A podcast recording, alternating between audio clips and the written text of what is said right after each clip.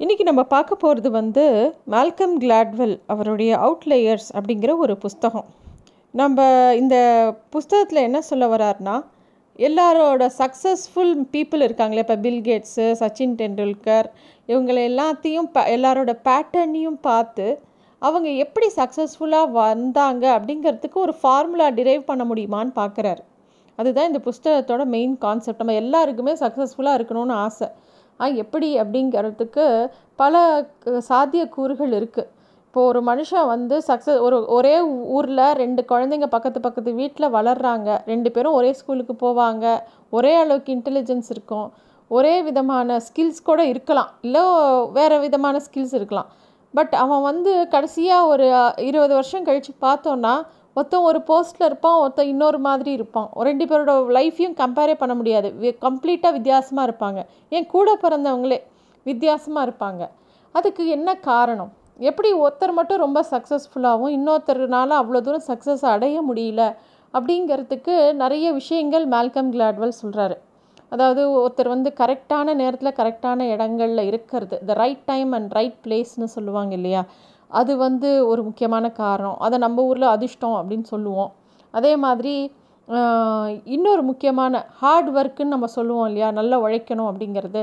அது அவர் வந்து ஒரு பத்தாயிரம் மணி நேரம் ப்ராக்டிஸ் பண்ணுற ஒரு ஒரு விஷயத்தை எடுத்துகிட்டு பத்தாயிரம் மணி நேரம் ப்ராக்டிஸ் பண்ணோன்னா கண்டிப்பாக அதில் பெரிய ஆளாக ஆகலாம் அப்படின்னு இவர் ஒரு கருத்தை முன்வைக்கிறார்.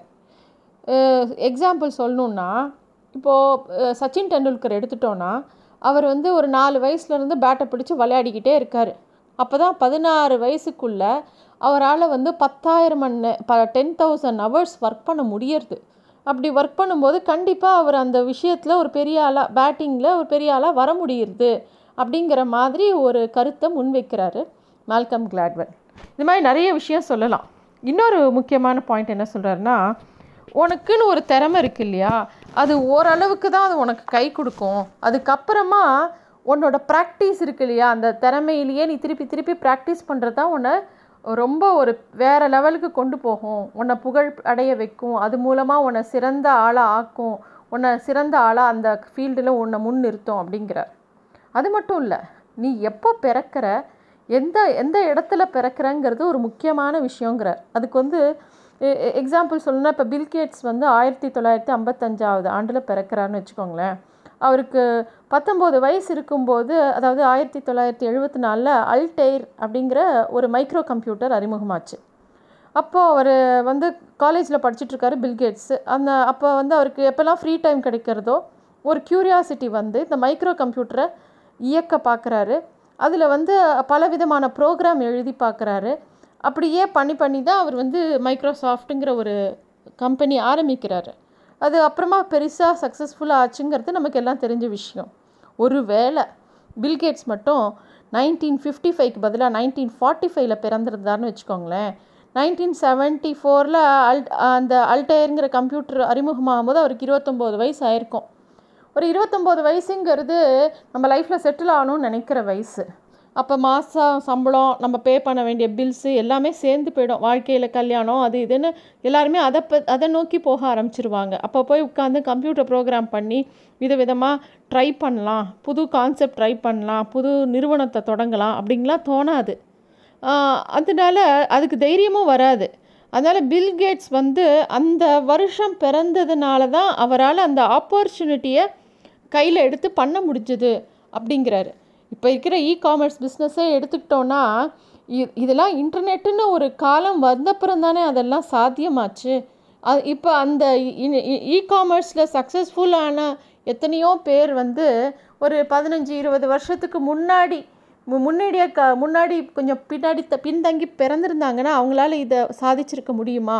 அப்படிங்கிற மாதிரி ஒரு கொஸ்டினை வைக்கிறாரு.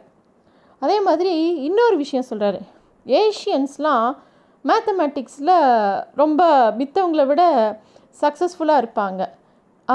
ஏன்னா நம்ம எங்கேருந்து வரோங்கிறதும் அந்தந்த சப்ஜெக்ட் வரத்துக்கு ரொம்ப முக்கியமான ஒரு விஷயங்கிறாரு.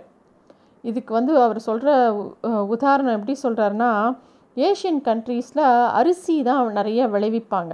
இந்த அரிசியை வந்து ஃபார்ம் பண்ணுறதுங்கிறது அதுக்கு ஒரு பெரிய ட்ரெடிஷ்னல் கல்ச்சர் இருக்குது அது அது மட்டும் இல்லை அதுக்கு ஒரு நல்ல டிசிப்ளின் இருக்குது ஒரு ஒரு அரிசி சாகுபடிங்கிறது ரொம்ப கஷ்டம். மித்த க்ராப்ஸை விட. அதை வந்து ஏஷியன்ஸ் வந்து ரொம்ப சீரியஸாகவும் சின்சியராகவும் பண்ணுவாங்க. ஸோ இந்த மென்டாலிட்டி வந்து ஒரு கணக்கு ஒரு ப்ராப்ளம் ஃபேஸ் பண்ணும்போது கணக்குங்கிறது என்ன ஒரு ப்ராப்ளம் தானே? அதை ஃபேஸ் பண்ணும்போது அவ கஷ்டமாக இருந்தாலும் அதை ஊனி பார்த்து அதை என்னென்னு சால்வ் பண்ணியே ஆகணுங்கிற ஒரு உத்வேகம் எல்லா ஏஷியன்ஸுக்கும் இருக்கும். ஆனால் யூரோப்பியன்ஸ்க்கு அது இருக்காது. அவங்க சுலபமாக இருக்கிறத நோக்கி தான் போவாங்க. அது அப்படிங்கிறாங்க. அப்படின்னு சொல்கிறார் அவர் இந்த புஸ்தகத்தில். இந்த மாதிரி நிறைய விஷயங்கள் இவர் இந்த புஸ்தகத்தில் சொல்லிக்கிட்டே வரார். இந்த புஸ்தகம் வந்த புதுசில் நிறைய பேசப்பட்டது. இந்த ten thousand hours of practice பற்றி தான் நிறையா பேசினாங்க.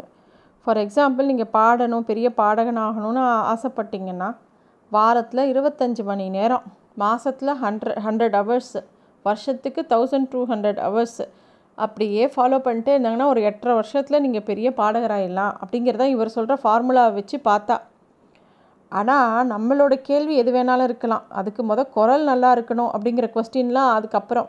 ஸோ இந்த புஸ்தகத்தை நம்ம ரெஃபரன்ஸ்க்கு ஒரு ஒரு ரீடிங் விடலாம். நல்ல புக்கு தான்.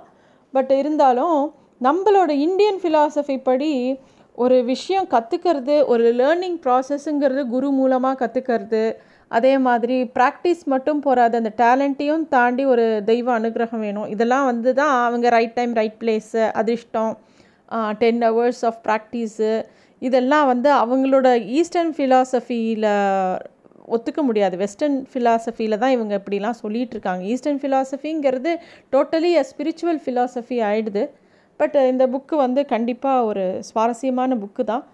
நம்ம வந்து இதை படிக்கலாம். நன்றி.